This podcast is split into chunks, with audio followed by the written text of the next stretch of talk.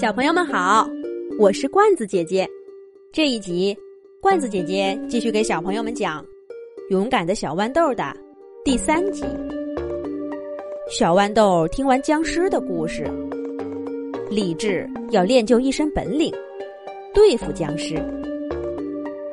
这一天，他正在喷射豆荚里的豌豆，忽然听到一个声音说：“小小的豌豆。”你真的想学会对付僵尸的方法吗？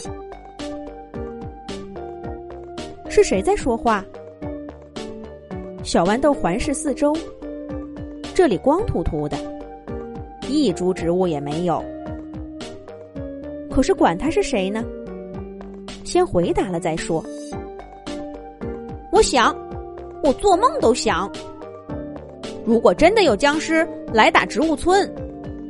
我一定要把他们打跑，小豌豆坚定的说道。僵尸那么凶，你不怕吗？那个声音又响起了。不怕，他们越凶，才越要把他们赶出植物村。小豌豆回答道。学本领很苦，你也不怕吗？那个声音又一次说道：“不怕，学本领苦，难道被僵尸欺负就不苦吗？我不想像故事里的植物那样无助。”小豌豆答道：“那就好。”我就来告诉你对付僵尸的办法。这一次，随着那个声音，从不远处的石头后面走出了一颗西红柿。这颗西红柿看起来很老了，枝干和叶子都抽抽巴巴的，结的三颗西红柿也皱着皮。仿佛一点水分都没有了。小豌豆还从没见过这么老的植物，它看上去不像是会什么对付僵尸的办法呀。老西红柿看出了小豌豆的想法，也不说话，啪的一下，从枝干上弹射出一颗西红柿，西红柿飞出好远。砰的一声，在半空中爆炸，溅起了满天红色的火花，震碎了周围的几块石头。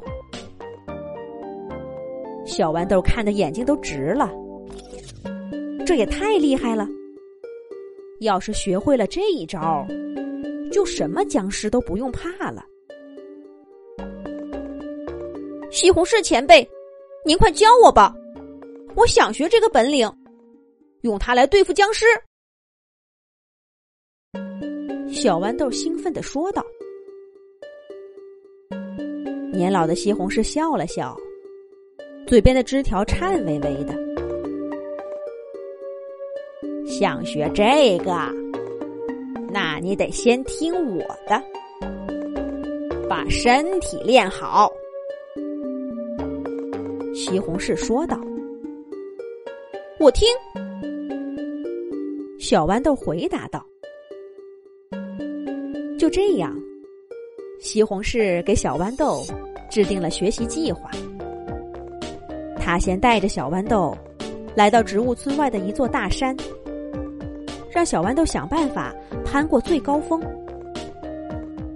小豌豆细弱的小腿儿踩在山脚下粗粝的石头上，刚爬了两步，就腿一软。”歪倒在地上，秃噜秃噜，滑到山脚下。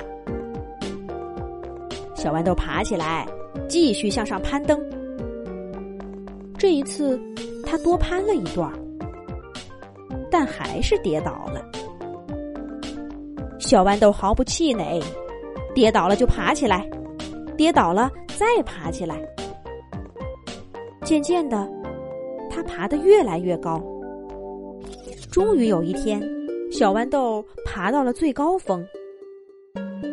他站在山顶，吹着凛冽的山风，看着从没见过的远方风景，突然觉得自己不一样了。